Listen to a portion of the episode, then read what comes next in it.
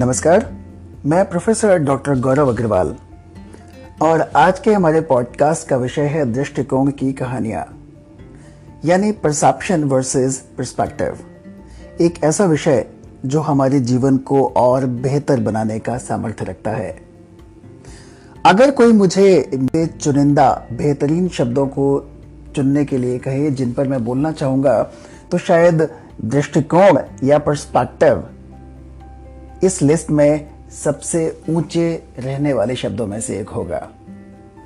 जब मैंने इस विषय को दृष्टिकोण की कहानियाँ का शीर्षक दिया, तब मेरे मन में इस बहुत ही महत्वपूर्ण विषय से संबंधित बहुत सारे किस्से और कहानियाँ घूम रहे हैं।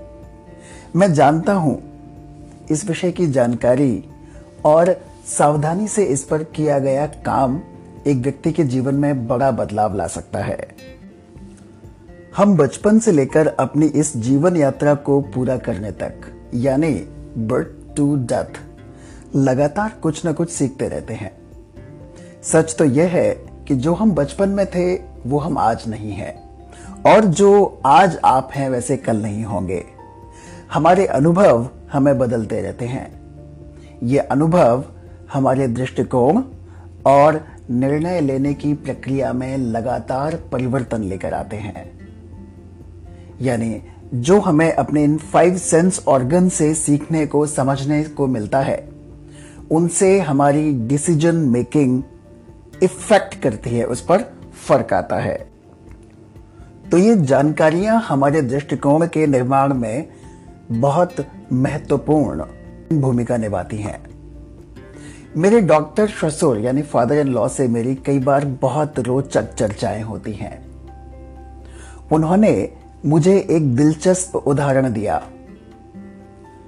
एक बार एक सोनोग्राफी रिपोर्ट मेरे हाथ में देकर उन्होंने मुझे उसमें से कुछ कॉम्प्लिकेशंस समझाने की कोशिश की। मैंने कहा कि मुझे इस रिपोर्ट में कुछ समझ में नहीं आ रहा। मेरे लिए यह बस रेखाएँ ही है। उन्होंने तुरंत कहा of course if mind doesn't know eyes can not see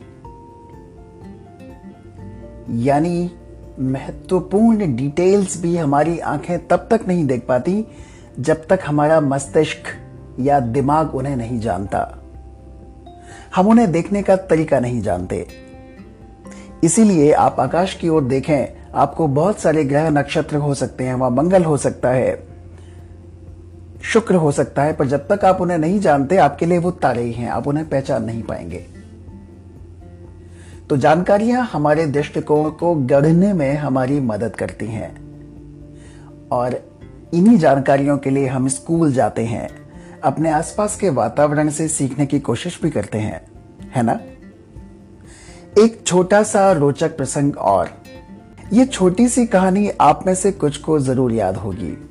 Shri Krishna बचपन में माँ यशोदा से बाल लीला करते हुए आकाश में दिखते हुए सुंदर चंद्रमा की मांग करते हैं। माँ उनके हट करने पर, जिद करने पर, नहीं मानने पर उन्हें थाली में पानी भरकर चंद्रमा का प्रतिबिंब यानी इमेज दे देती हैं।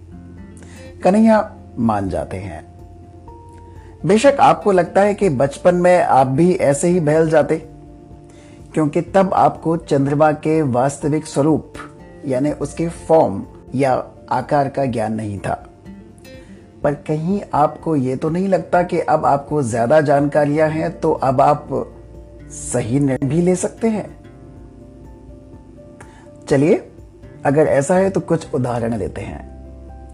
क्या किन्हीं दूर दो पहाड़ियों को देखकर आप ये पता लगा सकते हैं कि उनमें से कौन सी ज़्यादा दूर है? या जिनका पहाड़ों से बहुत ज़्यादा वास्ता नहीं पड़ा? वो रात में आकाश में देखकर क्या यह बता सकते हैं कि कौन सा तारा वास्तव में ज़्यादा बड़ा है? यानी कि बेहतर समझ होने के बावजूद, हमारे आज के निर्णय भी आज की स्थिति पर निर्भर करते हैं। एक जैसे हालत में या घटना पर लोग अलग अलग तरीके से प्रतिक्रिया देते हैं। यानी एक सी जानकारियाँ होने पर भी लोग उनसे अलग अलग तरीके के निष्कर्ष निकालते हैं। ध्यान रखिए ये अलग अलग निष्कर्ष या आउटकम एक ही घटना को, एक ही तथ्य को अलग अलग एंगल से देखने की वजह से पैदा हो रहे हैं। तो हम समझ सकते हैं कि आपकी अनुभूतियाँ, यानी एक्सपीरियंसेस और उन सबसे बने हुए आपके विचार या दृष्टिकोण सब कुछ है। ये आपका जीवन महत्वपूर्ण और उपयोगी बनाते हैं। आज का ये आखिरी पहेली नुमा उदाहरण दृष्टिकोण के महत्व को आपके सामने एकदम स्पष्ट कर देगा। दो अलग अलग कुत्ते, दो अलग अलग अवसरों पर एक ही कमरे में जाते हैं। यानी two different dogs same room different times पहला कुत्ता जब अंदर गया तो बहुत नाराज़ था, पर जब वो कमरे से बाहर आया तो वो पहले से भी ज़्यादा नाराज़ और चिड़चिड़ा था। दूसरा कुत्ता जब उस कमरे में गया तो जाते वक्त वो खुश था। पर जब वो उस कमरे से बाहर आया तो वो और भी ज़्यादा खुश था और नाच रहा था। अब सोचिए वहाँ क्या हुआ होगा। दरअसल, उस कमरे में हज़ारों शीशे लगे हुए थे। जब नाराज़ कुत्ते ने अपने जैसे नाराज़ हज़ारों कुत्तों को अलग अलग शीशे में देखा तो वो उन पर भौंका। इस पर हज़ारों कुत्तों ने हज़ार गुना ज़्यादा खराब प्रतिक्रिया उसको दी। वे भी चिल्लाए, भौंके। परिणाम यह हुआ कि जब कुत्ता बाहर आया तो पहले से भी ज़्यादा नाराज़ था, बेहद नाराज़। जब खुश कुत्ता अंदर गया तो उसे हज़ारों खुश कुत्ते दिखाई दिए। वो और भी अधिक खुश हुआ और खेल की मनोस्थिति यानी मूड में बाहर आया।